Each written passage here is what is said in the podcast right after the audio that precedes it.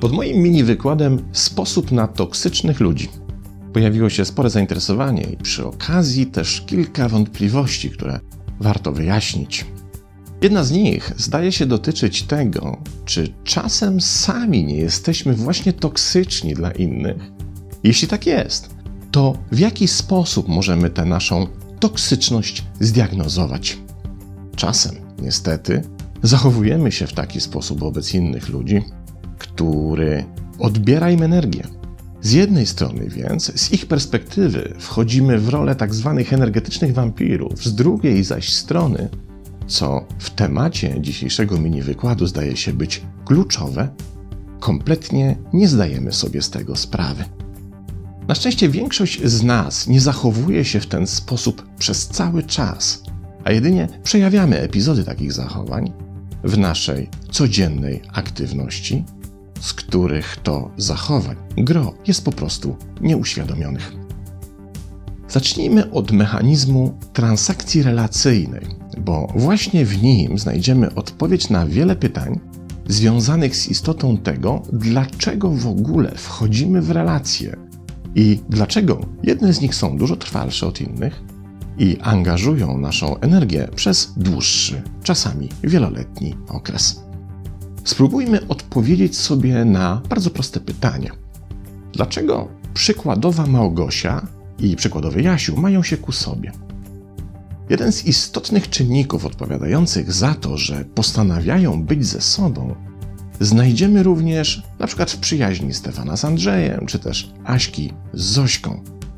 Czynnikiem tym jest wspólna przestrzeń w czterech kluczowych obszarach: wartościach, potrzebach, nagrodach i faktorach atrakcji. Działa to trochę jak zbiory, które pamiętamy z lekcji matematyki z podstawówki. By to wyjaśnić, zostańmy przez chwilę przy przykładzie Małgosi i Jasia, ale pamiętajmy, że dotyczy to wszystkich naszych dobrowolnych relacji. Mamy zatem jakiś zbiór wartości, które wyznaje, czy też które uważa za szczególnie istotne Małgosia. Podobnym zbiorem dysponuje Jasio. On również uważa, czy też uznaje, że jakieś rzeczy, idee czy przekonania są dla niego ważniejsze od innych. Jeśli teraz część tych wartości się w tych dwóch wypadkach pokrywa, czyli w matematycznej terminologii zbiory wartości Jasia i Małgosi będą miały część wspólną, to istnieje duże prawdopodobieństwo, że tych dwoje będzie się miało ku sobie.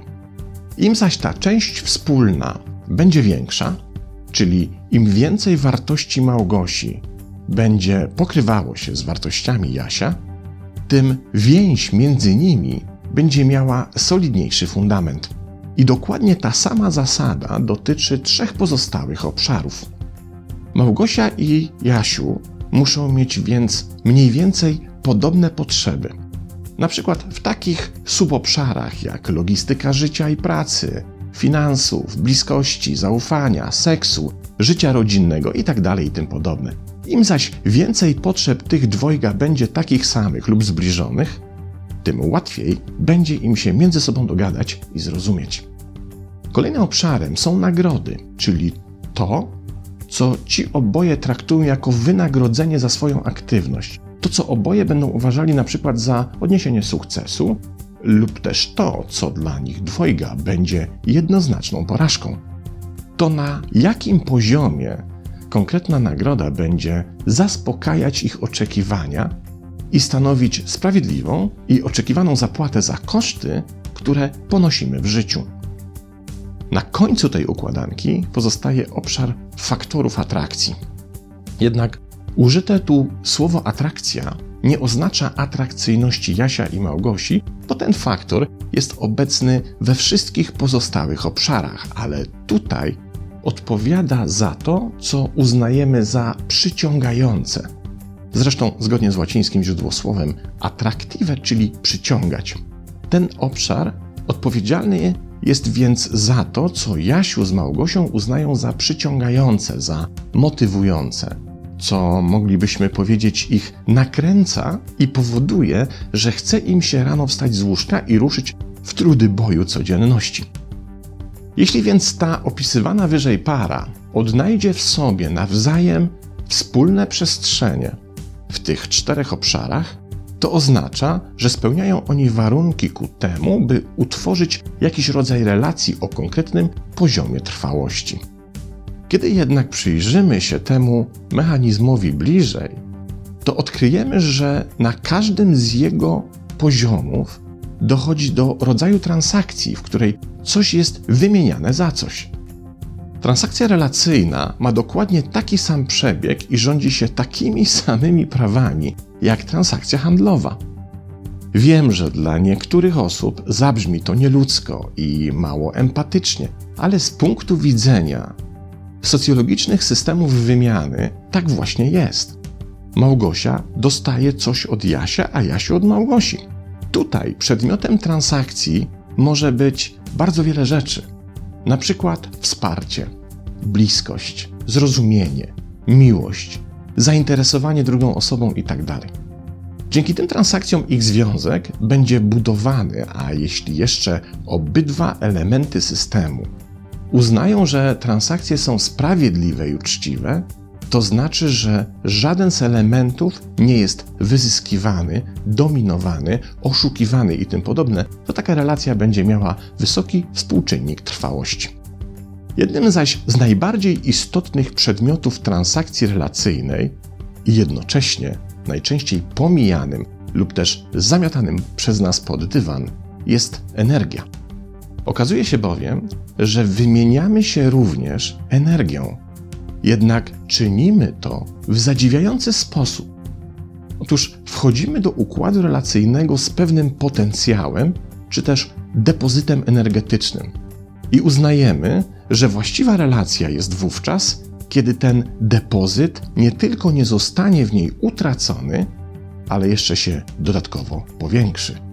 W przykładzie z Małgosią i Jasiem powiedzielibyśmy, że tych dwoje będzie siebie nawzajem energetyzować, czyli dodawać sobie energii, niejako uzupełniając energetyczne zasoby, a nie je obniżać, wyłącznie zużywając je nic w zamian nie oferując.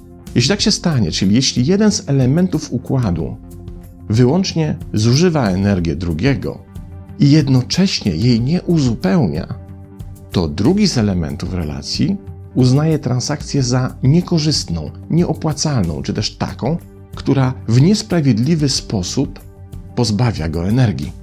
I w tej sytuacji, z perspektywy tego elementu relacji, który traci energię, drugi jej element uznany zostanie za toksyczny. Truciznę pozbawiającą sił witalnych. Tak się będzie działo za każdym razem, kiedy na przykład Jasiu będzie we własnym systemie sięgał po wartości, potrzeby, nagrody i faktory atrakcji spoza części wspólnej.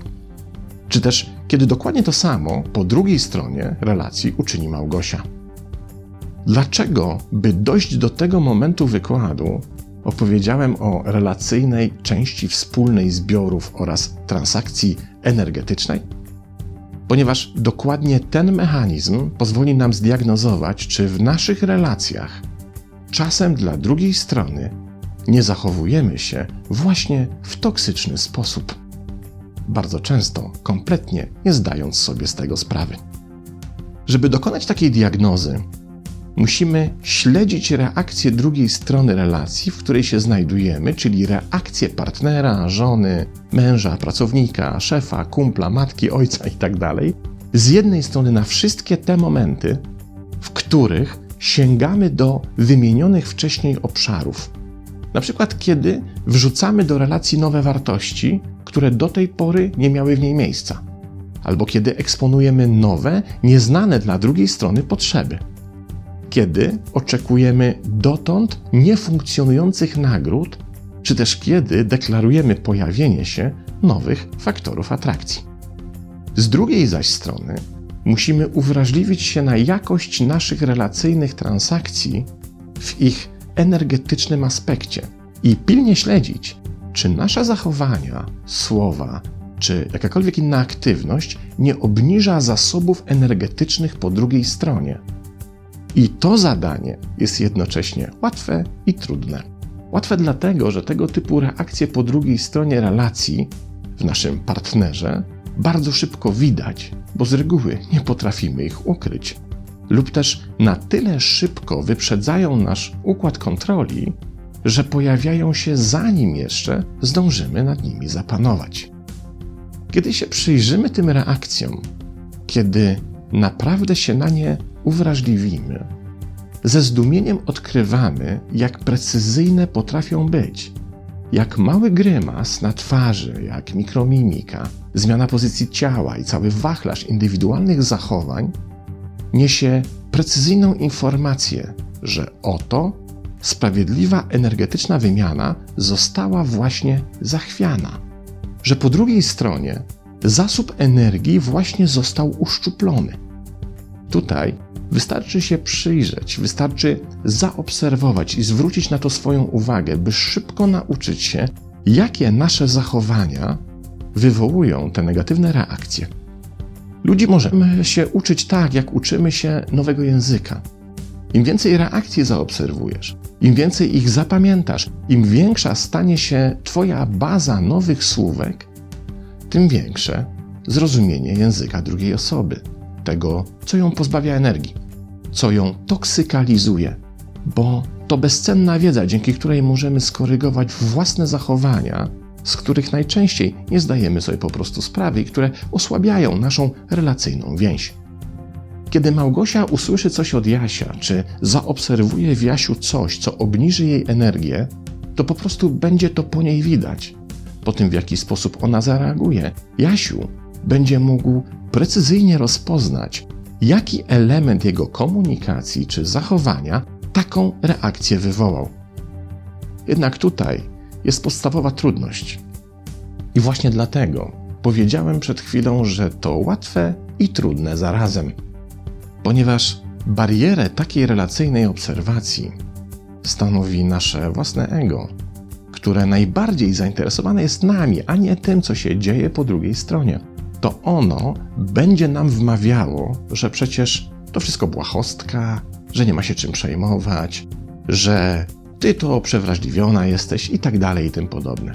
Kiedy jednak uda nam się spojrzeć na nasze relacje spoza ego, możemy w zaskakująco łatwy sposób znacznie ograniczyć naszą toksyczność.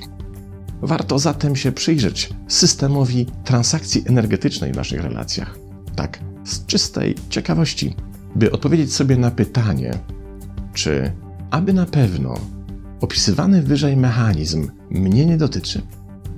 Pozdrawiam.